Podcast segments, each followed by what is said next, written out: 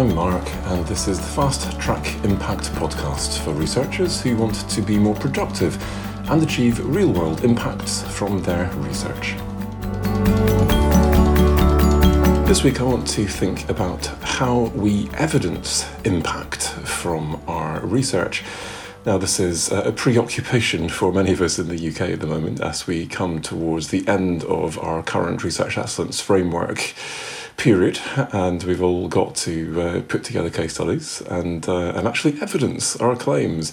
Uh, so, in the vast majority of trainings that I'm going to at the moment, this is the, the one question on everyone's lips: How on earth could you prove that? Uh, and uh, it's, uh, it's actually a session that I run now, um, uh, uh, named uh, How Would You Prove That? Because um, it's, it's quite fun. Um, people coming up with crazy things that you think you would never be able to evidence. And with a bit of thought and a bit of discussion, I've yet to come up with something unevidenceable. Um, I will admit, sometimes the answers would require substantial amounts of time, money, etc. but in theory, most things um, should, in theory, be evidenceable. So, uh, what we're going to do in this episode is have a look at a new methodological framework for evaluating impact that I have um, re- led with a number of my colleagues. And uh, this is going to be a bit of a, an unusual uh, approach because I'm going to actually read from my paper. Now, uh, I don't know about you, but uh, I listen to audiobooks on a regular basis. Um, if you listen to podcasts, there's a good chance you do that as well. And, uh, and I find this is the only way that I can actually read entire books. Well, I do every now and then read a, a book uh, on my Kindle or on hard copy, but the vast majority of the books I read are, are via Audible.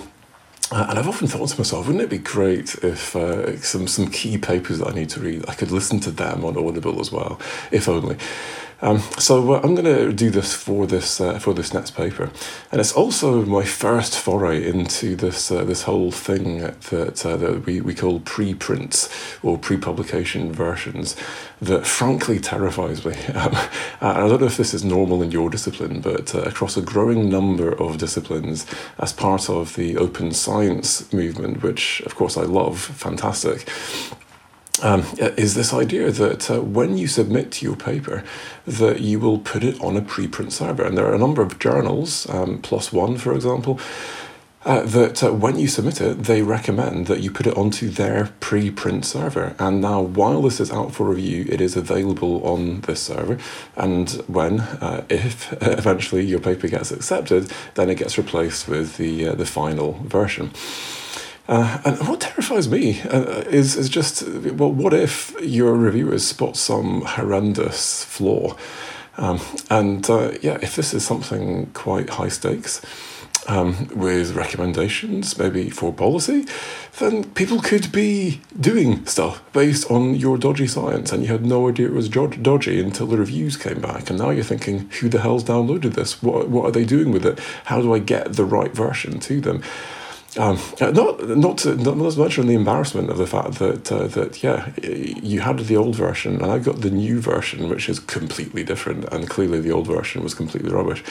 Yeah, uh, it takes some guts. So all of you out there who are doing the preprints or everything, respect. I, I yeah you have way more guts than I do. um, and so I'm effectively doing it with this paper, but I'm doing it because this is a fairly low risk uh, uh, situation. This has gone out for peer review. We've got the peer review comments back. Um, they came back saying it was major revisions. Um, and um, yeah, I don't know how you feel about this. Uh, sometimes you get major revisions and you're like, oh my goodness, uh, this is going to take as long as it took to write the paper to sort these out. and in this case, it said major revisions, and huh, you just got to combine a few of your um, uh, your, your types and your typology, uh, do a better review on on causation, and add a few references. And yeah, that was actually not that bad. It was fairly painless. Um, so we'll see. I mean, they'll probably put it back out to the reviewers, and I could be proven wrong on this, but uh, but uh, in theory, this is going to be coming out um, in the Journal Research Policy. Uh, at some point, I, I, assume early next year. Um, and on the basis of the review feedback, I'm fairly sure that there are no major flaws in this, and so uh, here you go. Uh, so this is a very different style to my normal podcast, um, uh, and we'll see how the time goes. I may split it into two episodes. Uh, so I'm going to read from the paper. Uh, oh, I should actually just say who my co-authors are. Uh, give credit where credit is due. So, uh, Mari Ferre, uh, uh, Mar- Julia Martin Ortega, uh, Martin Dallimer and uh, Joe Holden, all from uh, University of Leeds and part of the ICASP project. And this is an ICASP project publication. ICASP is a NERC-funded project generating impact um, from NERC-funded research. I'm the evaluation chair for that project. We also have Ruth Lawford Rolfe, uh, Ruth is an impact officer um, uh, working with the researchers uh, in that team, and I wanted to have someone from professional services on this paper to keep our feet on the ground and make sure that this uh, this worked and resonated for uh, audiences that were both academic and professional services. And finally, we have uh, Rachel Blanche, who's actually fourth author on, on this list. She's made a, a major contribution to this. She is an arts and humanities scholar from Queen Mary University, Edinburgh. I actually met her during a training. Um, was inspired by her research um, and uh, and realised I had a problem with this paper in the that uh, the arts and humanities area was a bit of a blind spot for us as a team.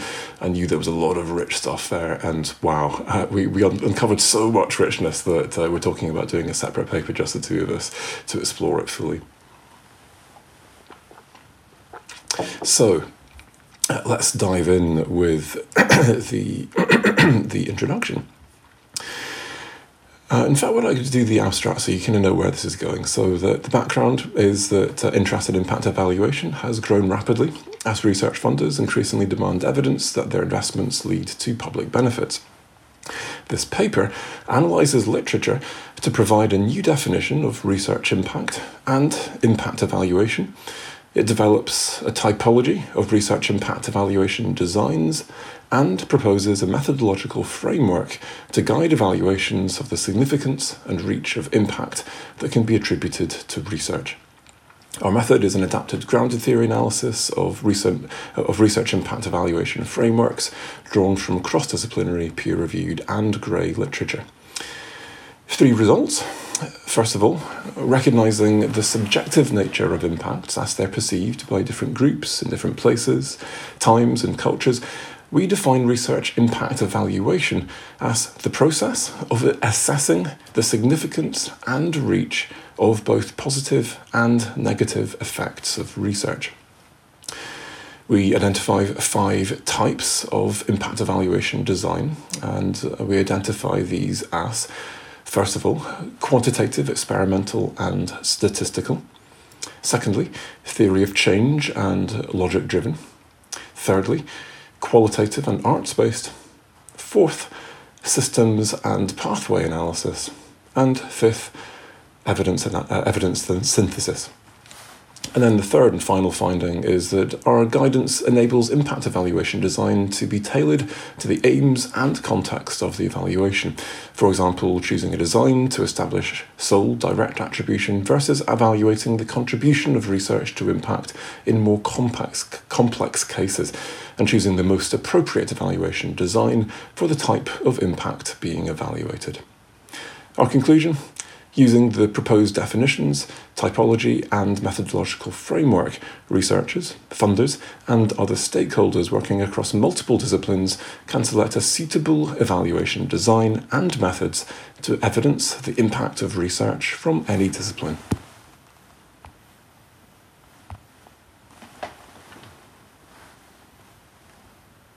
So let's move to the introduction. Interest is growing rapidly in the evaluation of non academic benefits or impacts arising from research, as funders and governments around the world increasingly seek evidence of the value of their research investments to society. The growth of research over the past few decades has outstripped available public funding in many countries, leading to discussions about how to get best value from research, particularly basic research which may not have immediate application. The global financial crisis of 2007 and 8 further intensified discussions about how to measure the quality of research and how to evaluate its societal value to provide public research funding agencies with evidence to justify budgetary requests to governments. The drive to evaluate the societal impact of research is exemplified by the assessment of non academic impact in the UK's Research Excellence Framework in 2014 and 2021, or REF, the system for assessing the quality of research in UK higher education institutes. And the growing trend to evaluate research impact at national scales around the world at this point, I'll go to box one, where uh, we've tried to do uh, an assessment. If you've seen this on Twitter, we uh, crowdsourced some of this of everything that exists around the world. So, box one is national research impact assessments around the world. And let's start with Europe. Horizon Europe has the most advanced programme of impact evaluation that has been seen in any EU framework programme. Across Europe, governments are incentivising the generation of impact through conditions attached to research funding and through research evaluations, which increasingly evaluate impact alongside research excellence. For example, the UK's Research Excellence Framework REF incorporated an evaluation of impact using case studies, which comprised 20% and 25% of total scores in 2014 and 2021, respectively. Impacts were evaluated in terms of their relative significance and reach. And unlike other impact assessments elsewhere in Europe, government funding to higher education institutes was then linked to that outcome, a recent survey suggested 57% of UK researchers held negative attitudes towards REF 2021 compared to 29% positive. Netherlands. Since 2015, Dutch universities have had to submit three to five page impact narratives for each of their research units as part of their six yearly standard evaluation protocol. Sweden. Since 2019, Swedish Research Council's strategic research centres have to submit impact case studies for evaluations, based on a template derived from the UK's REF. Italy's Research Quality Evaluation evaluates technology transfer activities in Italian universities and research bodies. From 2019, the Spanish National Commission on the Evaluation of Research Performance has provided monetary incentives to researchers who submit evidence of impact and influence, I quote, uh, on of their research, uh, quoting again, on social and economic matters as part of their six yearly individual research performance review. Norway's HUMEVAL exercise 2015 to 17 assesses research at the unit of research groups and social sciences and environmental research institutes are expected to submit impact case studies based on the UK's REF model. Poland will soon follow suit with their own research impact assessment planned for 2020. Finland. In the in 2019, the Strategic Research Council agreed a set of funding principles mandating impact assessment in all their programs requiring funded projects to report impacts as well as challenges encountered, which are given to external evaluators who assess how well the program has, I quote, solved the challenges facing society and how efficient this funding instrument is in promoting such research. And this includes the promotion of public debate. Evaluation reports for the first four programmes are expected towards the end of 2020. Finally, now for the rest of the world, Hong Kong has broadly replicated the UK's REF methodology in its 2020 research assessment exercise. In Australia, uh, engagement and impact assessment was introduced as part of Excellence in Research for Australia in 2018. New Zealand. In 2018, the Tertiary Education Committee released the terms of reference for a review of its performance based research fund, which had a strong emphasis on assessing impact, and a consultation on impact assessment as part of the next round of the PBRF is being launched in 2019. And finally, the America Creating Opportunities to Meaningfully Promote Excellence in Technology, Education and Science, or COMPETES, as it's known, Reauthorization Act of 2010, highlighted that A quote broader impacts criterion was crucial for the National Science Foundation funding and encouraged higher education and non-profit organisations to take an institutional approach to achieving societal impacts in determining their accountability. In 2016, the National Science Foundation, National Institute of Health, US Department of Agriculture, and US Environmental Protection Authority developed a data repository for assessing the impact of federal research and development investment. Returning to the rest of the introduction, then. In this paper, we refer to evaluation as the process of collecting and interpreting data to assess the significance, reach, and attribution of impacts from research. We refer to evidence as the communication or demonstration of impact based on robust evaluation. However, defining the benefits of research is a highly subjective process, and a benefit for one group in one place, time, or culture may be perceived as damaging the interests of others, for example, other groups, future generations, or the environment. The diversity of benefits and perceptions of benefit arising from research presents a major methodological challenge for evaluating and evidencing impact claims.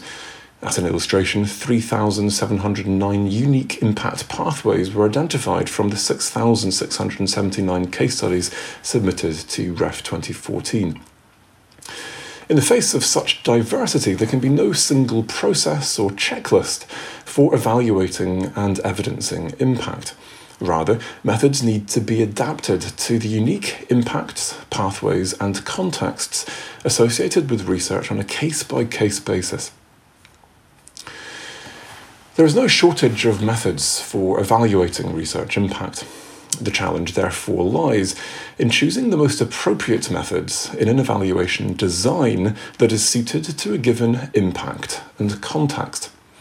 Guidance from the realms of evidence based policy and practice and research informed international development typically follows a hierarchy of methods based implicitly on their assumed accuracy and the minimization of bias. Randomized controlled trials sit at the top of this notional hierarchy, followed by quasi experiments, mixed methods, and qualitative methods. Implicit in this hierarchy is the idea that quantitative methods are superior to qualitative methods.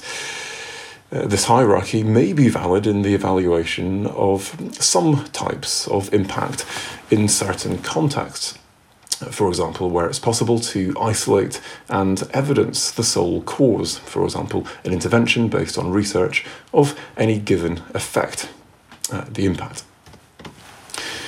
However, it's increasingly clear that the relationship between research and societal impact is far more indirect, non linear, and complex than many evaluation frameworks allow. Indeed, it's rare for an impact in any domain to be solely attributable to a single research project or output. More commonly, impacts arise from a body of knowledge that may include hundreds or even thousands of strands of research, some of which may stretch back several decades. Moreover, effects from research are often mediated by many other enabling factors, for example, new incentives, economic volatility, or changing attitudes, without which the impacts would not have been possible. Furthermore, uh, pathways to impact, the knowledge exchange or engagement activities that facilitate impact, are often littered with unintended positive or negative consequences, time lags, lack of research or control over the implementation of recommendations, ethical challenges, spillover effects, and knowledge creep and that uh, and that makes evaluation difficulty difficult. Sorry, typo. I'm correcting it as I go. Uh, uh, even uh, when these factors are taken into account, few evaluations of research impact draw on the latest literature or are aware of the full range of evaluation options available.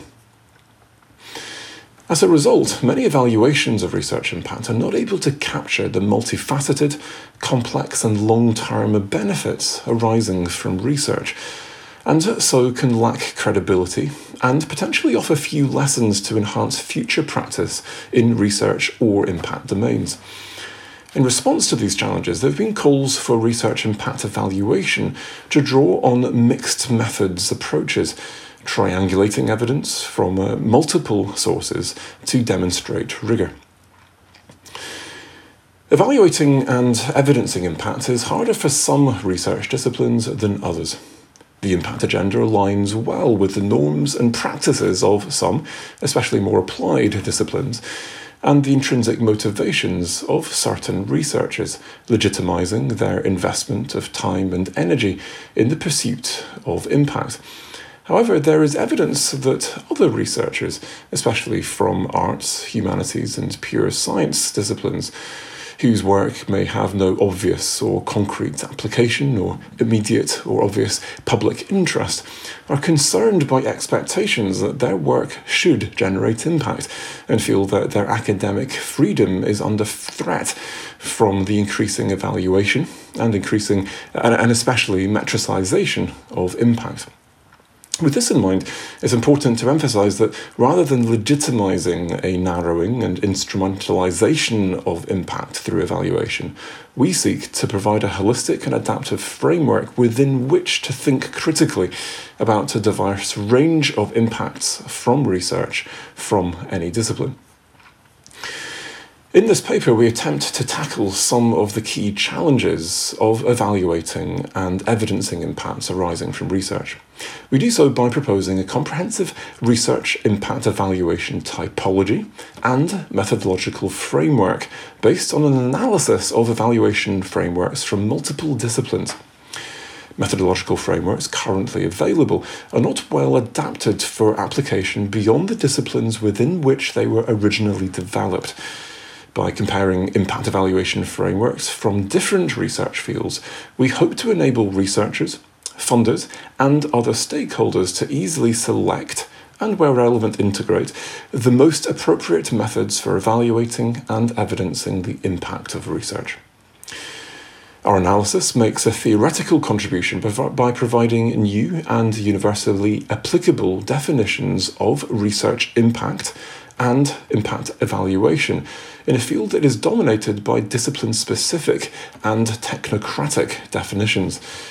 We make a methodological contribution by proposing the first typology of research impact evaluation designs, which we use as the basis of a wider methodological framework to guide rigorous impact evaluations in any discipline.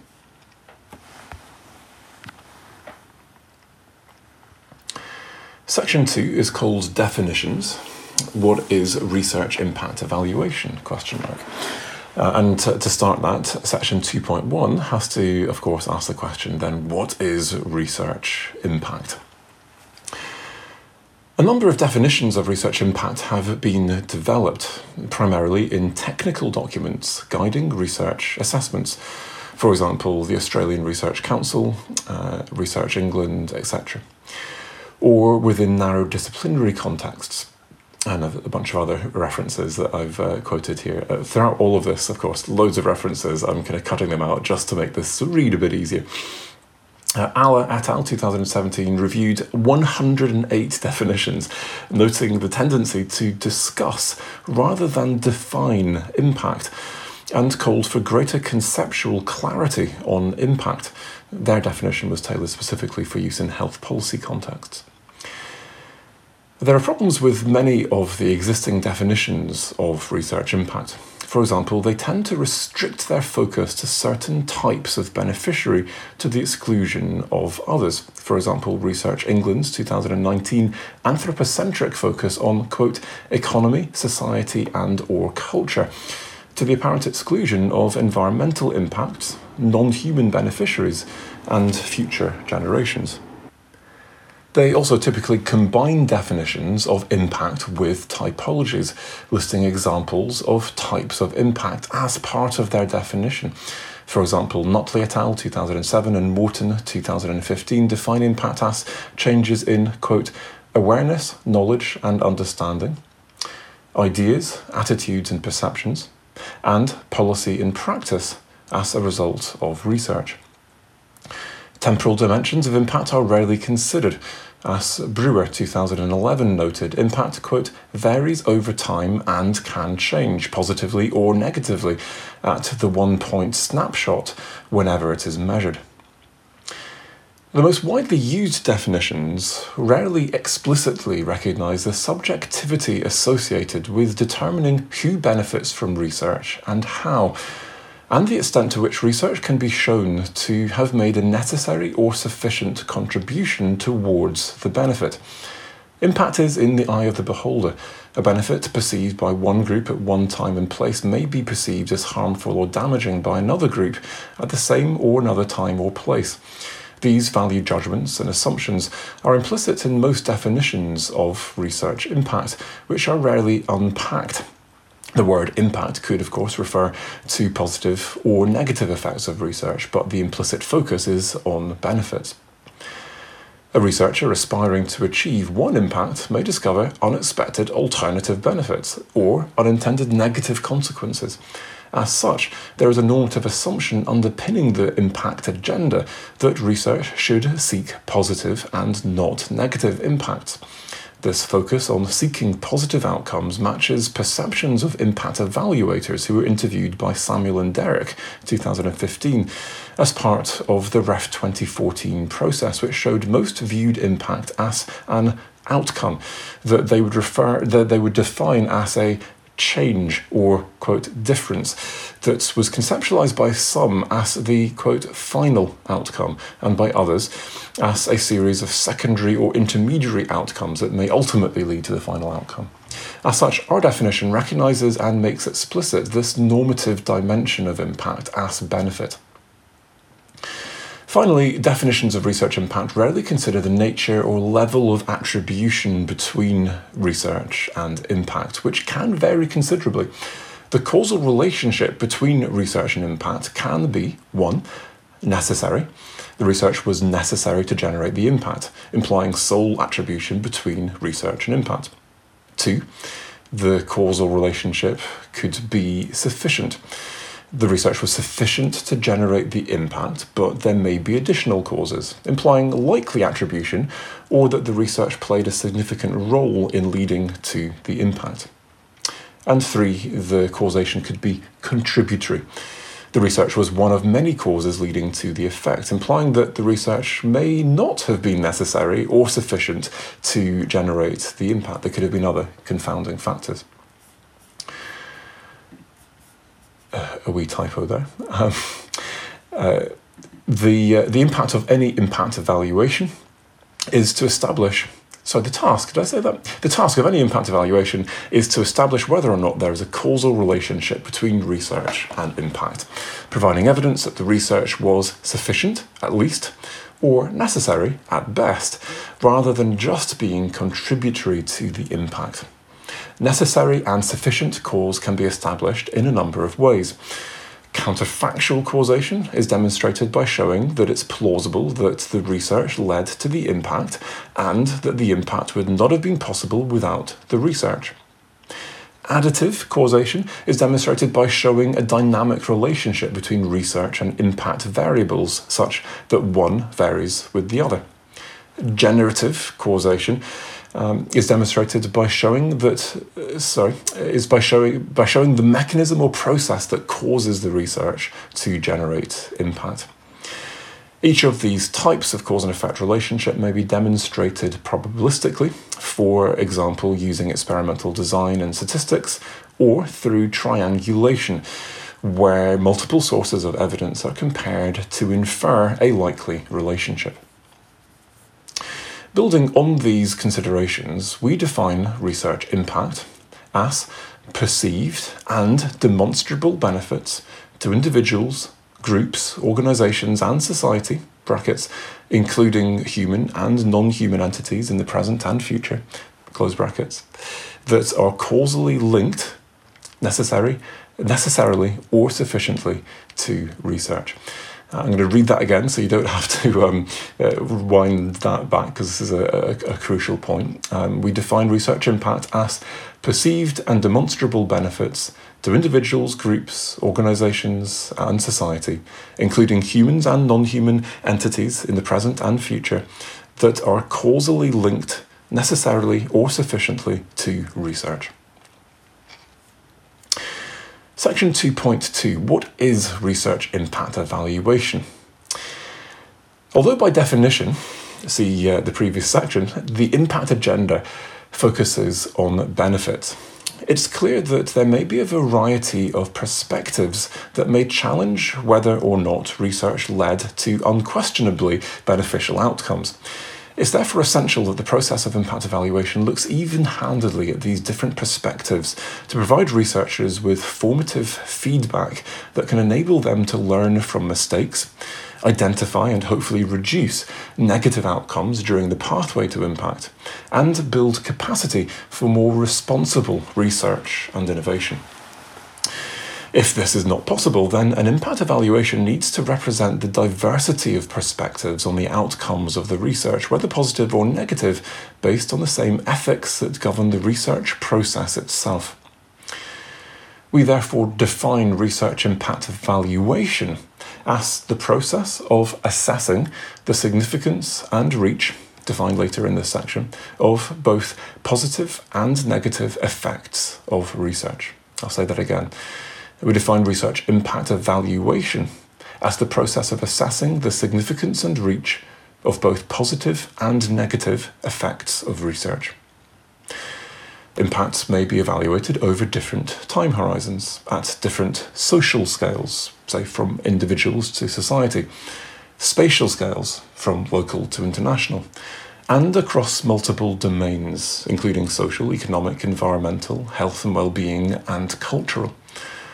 In addition to these ultimate impact domains, there are a range of intermediary domains where impacts can occur, including understanding and awareness, attitudinal change, behaviour change, and decision making.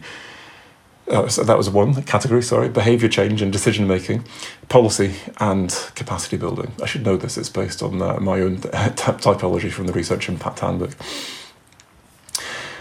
Our approach focuses on evaluating impact uh, in uh, two ways. Uh, first of all, on uh, impact, uh, sorry, uh, impact on individuals and organisations, including funders who may be engaging directly with research or who are the object of research, or who are being targeted in other ways as beneficiaries of a research project. And those indirectly affected by research. We're interested in how these individuals or organisations learn, think, behave, and benefit, or are compromised or harmed as a result of their engagement with research. As such, evaluation of impact must go beyond the measurement of outcomes to more nuanced assessments of tacit and implicit effects of research that may need to be accessed indirectly and evaluated in qualitative terms. Based on the definition of impact above, it is clear that impact evaluation is not only concerned with identifying ultimate end of pipe impacts, for example, economic or health and well being impacts, uh, benefits, but also the range of intermediate impacts that occur on the pathway to impact, such as uh, understanding and awareness, behaviour change, and policy.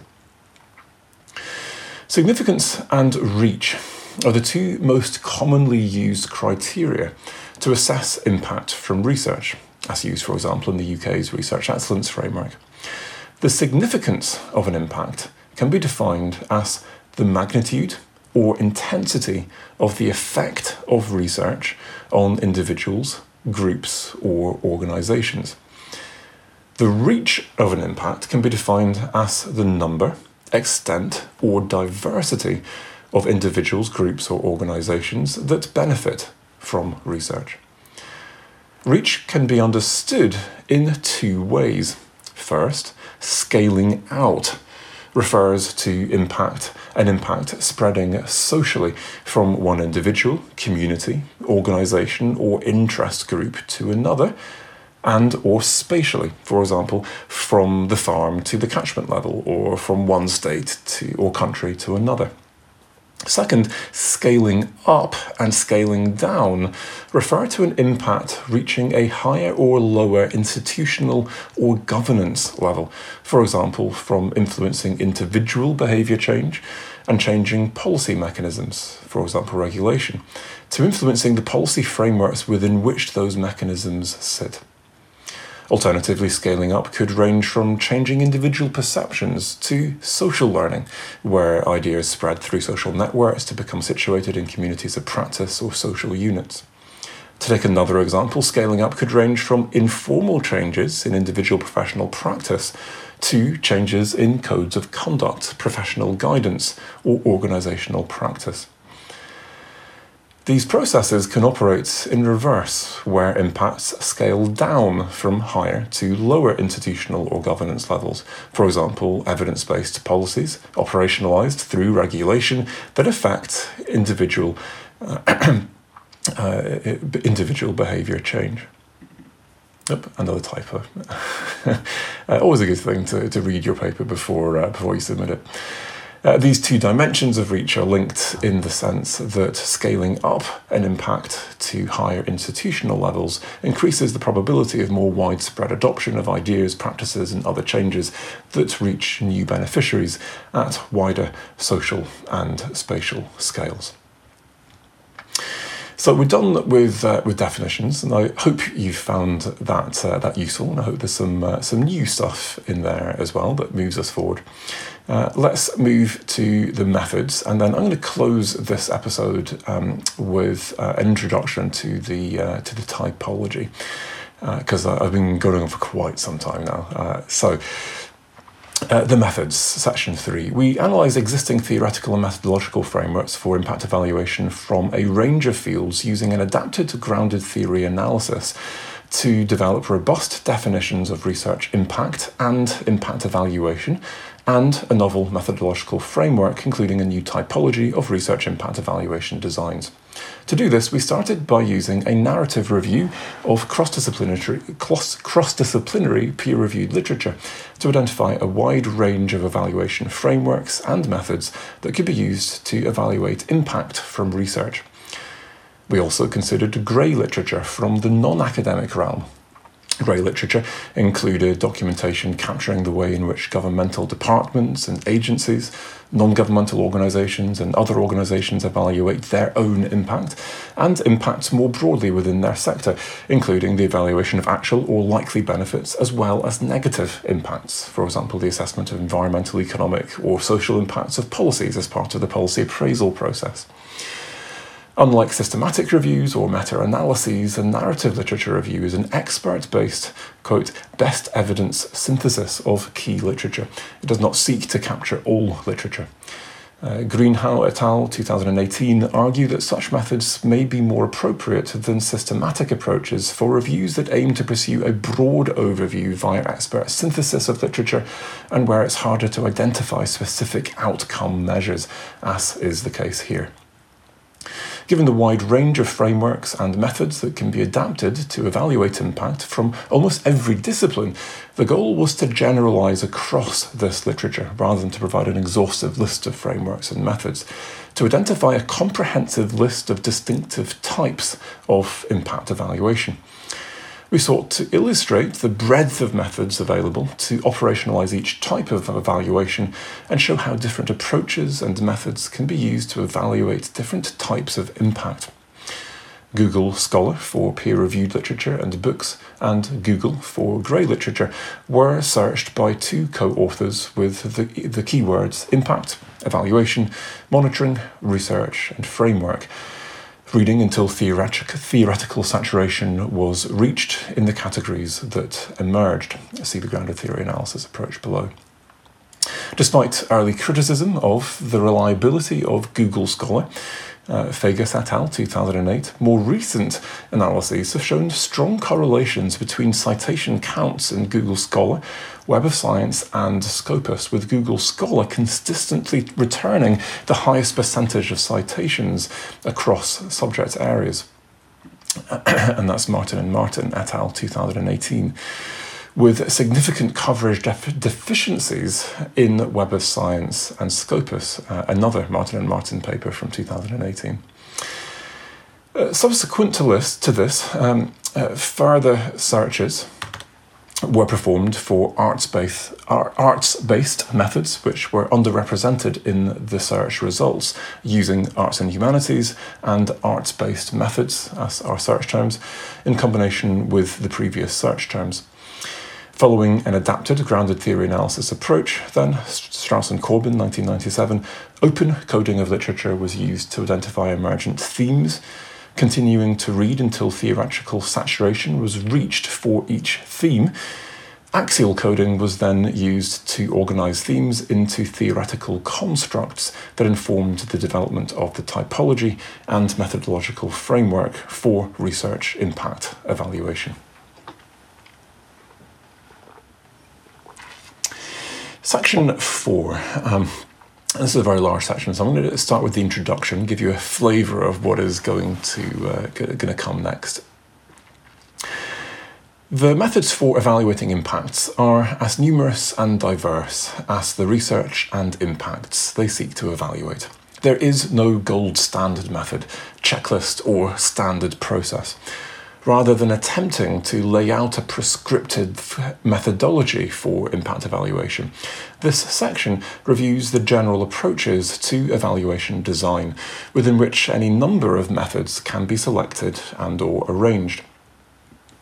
Here we distinguish between evaluation design as a framework within which different evaluation methods can be chosen or arranged.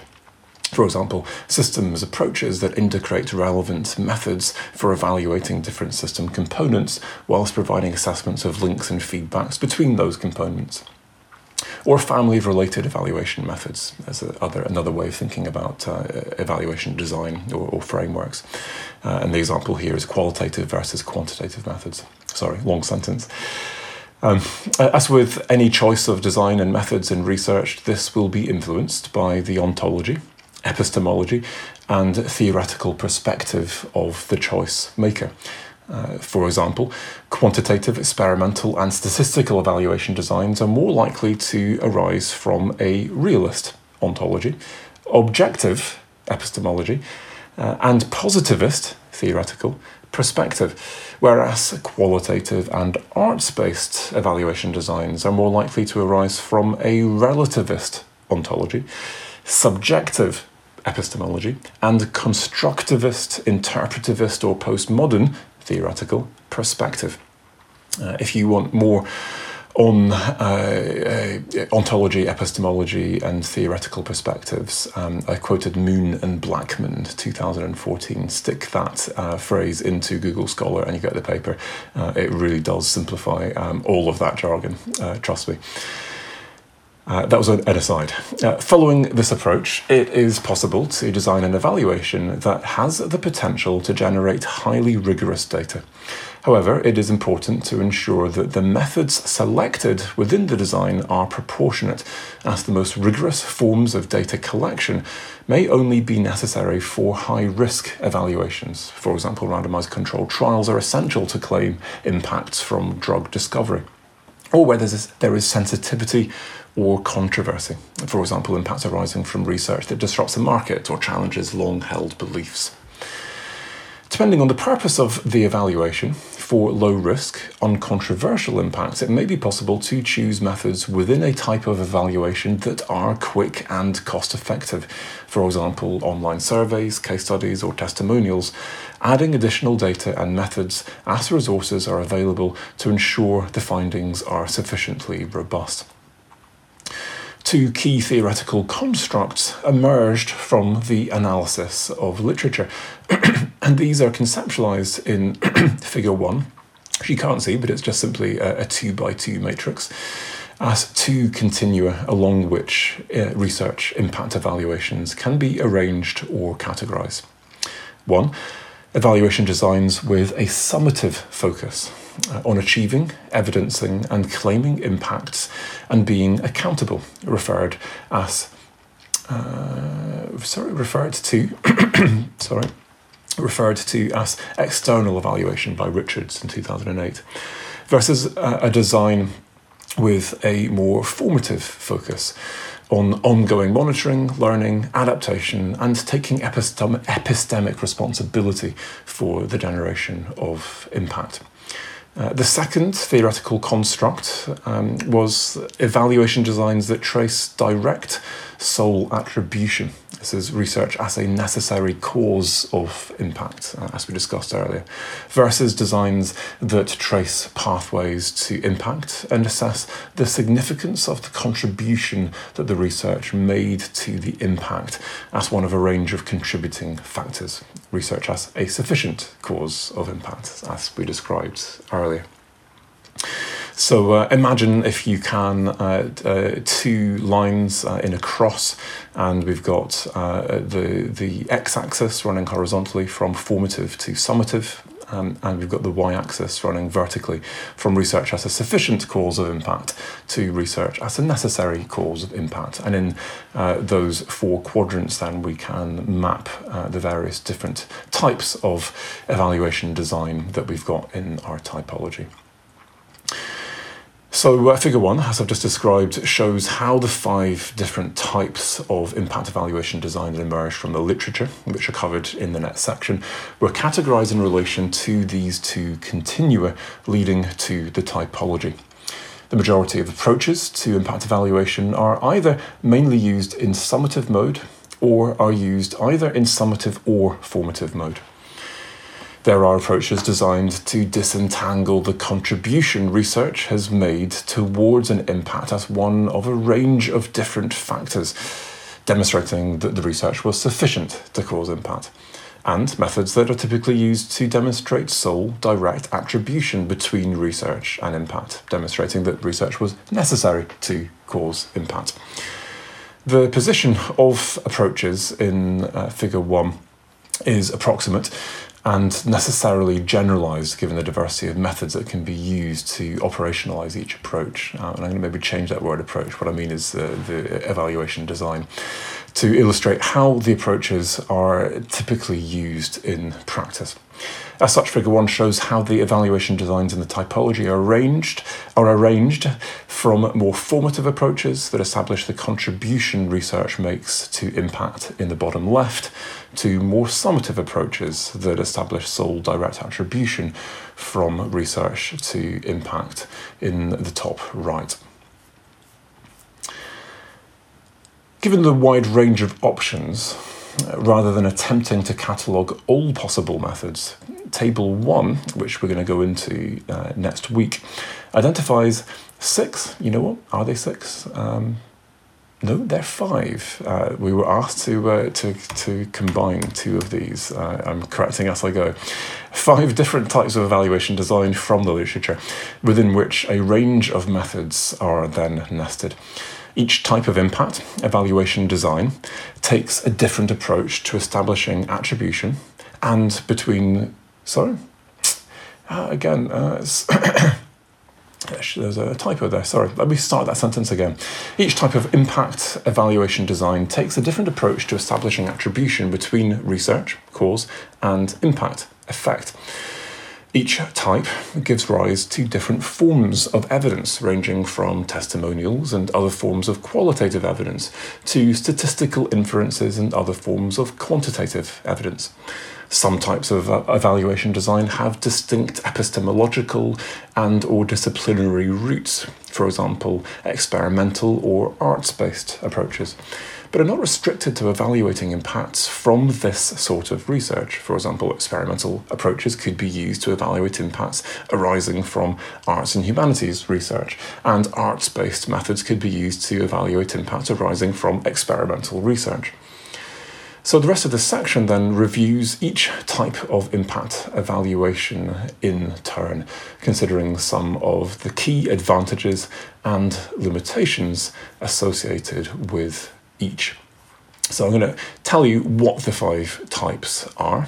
Um, and uh, give you a, a, few examples of each, and I'll conclude there. So uh, I'm not going to leave you hanging entirely till next week, but uh, next week we will then have a look at each of these in uh, in turn. Um, so uh, in the table, uh, this is a, a, similar table to the table that you'll see in chapter 22 of the Research Impact Handbook, if you've got that. Uh, column uh, A in this is uh, the type of research impact evaluation, but the last column is the type of impact that this type of evaluation will typically uh, give you evidence for. Uh, and so, one way of using this as a table is to start well, what is the impact I need to evaluate? Let's go to the last column, and now let's then use that to choose what might be an appropriate uh, evaluation design. So, uh, we've got five types quantitative, experimental, and statistical. We've got theory of change or logic driven, We've got systems and pathway analysis, and we've got qualitative and arts based. Uh, oh, and evidence synthesis. So, um, uh, examples of quantitative, experimental, and statistical uh, statistical modeling, longitudinal analysis, econometrics, payback framework, difference in difference method, double difference methods, propensity score matching, um, and lots more. I'm not going to read through the whole list. Uh, theory of change or logic driven um, is simply two methods uh, theory of change and uh, logical uh, logic models. Um, and so within that we've got logic fra- logical framework analysis payback frameworks uh, and there are lots of other different types of logic model out there systems and pathway analysis. Um, a few examples we've got contribution analysis, knowledge mapping, social network analysis, Bayesian networks, agent based models, dynamic systems models, influence diagrams, participatory systems mapping, etc. Qualitative and arts based. This is a very long list. Uh, we've got testimonials, ethnography, participant observation, qualitative comparative analysis, linkage and exchange model, interviews, focus groups, opinion polls, and surveys uh, other textual analysis, for example, focus group and interview data, participatory monitoring and evaluation. Uh, skip through some of these uh, oral history, storytelling, digital cultural mapping, uh, social or other media analysis, poetry and fiction, uh, music and dance, and theatre. and if you're wondering how, uh, I, will, I will tell you next week. Um, and and then finally evidence synthesis. Um, so whether that's meta-analysis, narrative synthesis, realist-based synthesis, rapid evidence synthesis, or systematic reviews. Lots to choose from. Um, so I'm going to go through some more uh, in uh, in table one, looking at the characteristics of these, uh, the way in which they establish cause and effect between research and impacts. Uh, some of the examples of the types of impact that you might get from these uh, and talk in more depth about each of these different uh, categories of research evaluation and then discuss these to come up with the, uh, the full methodological framework next week. Um, and and as, as, you can see, this uh, I've, I've come with a new uh, a new a new kind of approach to writing papers here, haven't I? Because um, it's always that thing when you're reading a paper before you're about to resubmit that you kind of uh, skim over uh, that section. Oh, I've read that so many times, and actually, there's a really embarrassing typo right in the middle of it. I have spotted numerous typos, uh, so it will be a better paper. Thanks, uh, t- thanks to you listening to this. I do apologise if that's made it slightly challenging to listen to at times times. Um, but uh, lots to learn from here. We've got uh, impact, uh, we've got uh, an impact definition, uh, a, a, formal academic, uh, theoretically grounded, I would argue, impact definition that, that I hope will be widely used that I think solve some of the problems with the existing definitions that we've got. We've got a definition of, um, of impact evaluation as well, which I think is also useful as a starting point if you want to, to try and do this. You have to know what it is that you're doing. Uh, we've got um, some thinking uh, around significance and reach, um, and a new approach to thinking about reach in two very different uh, different ways. Um, we've uh, we've had to think uh, then uh, about various different types of causation, sufficient versus necessary or contrib- contributory, and within that the various different types of causation that you can use within an impact evaluation. And we've begun to think uh, about, uh, in theory, uh, some of the constructs that might distinguish one type of evaluation from another, whether it's formative or summative, whether this is about uh, sole direct or necessary, um, uh, contribute uh, necessary causation versus sufficient causation. And you've got a sense of what those different types of evaluation might, in fact, look like. So, hopefully, lots of food for thought to be mulling over before you get your second installment next week.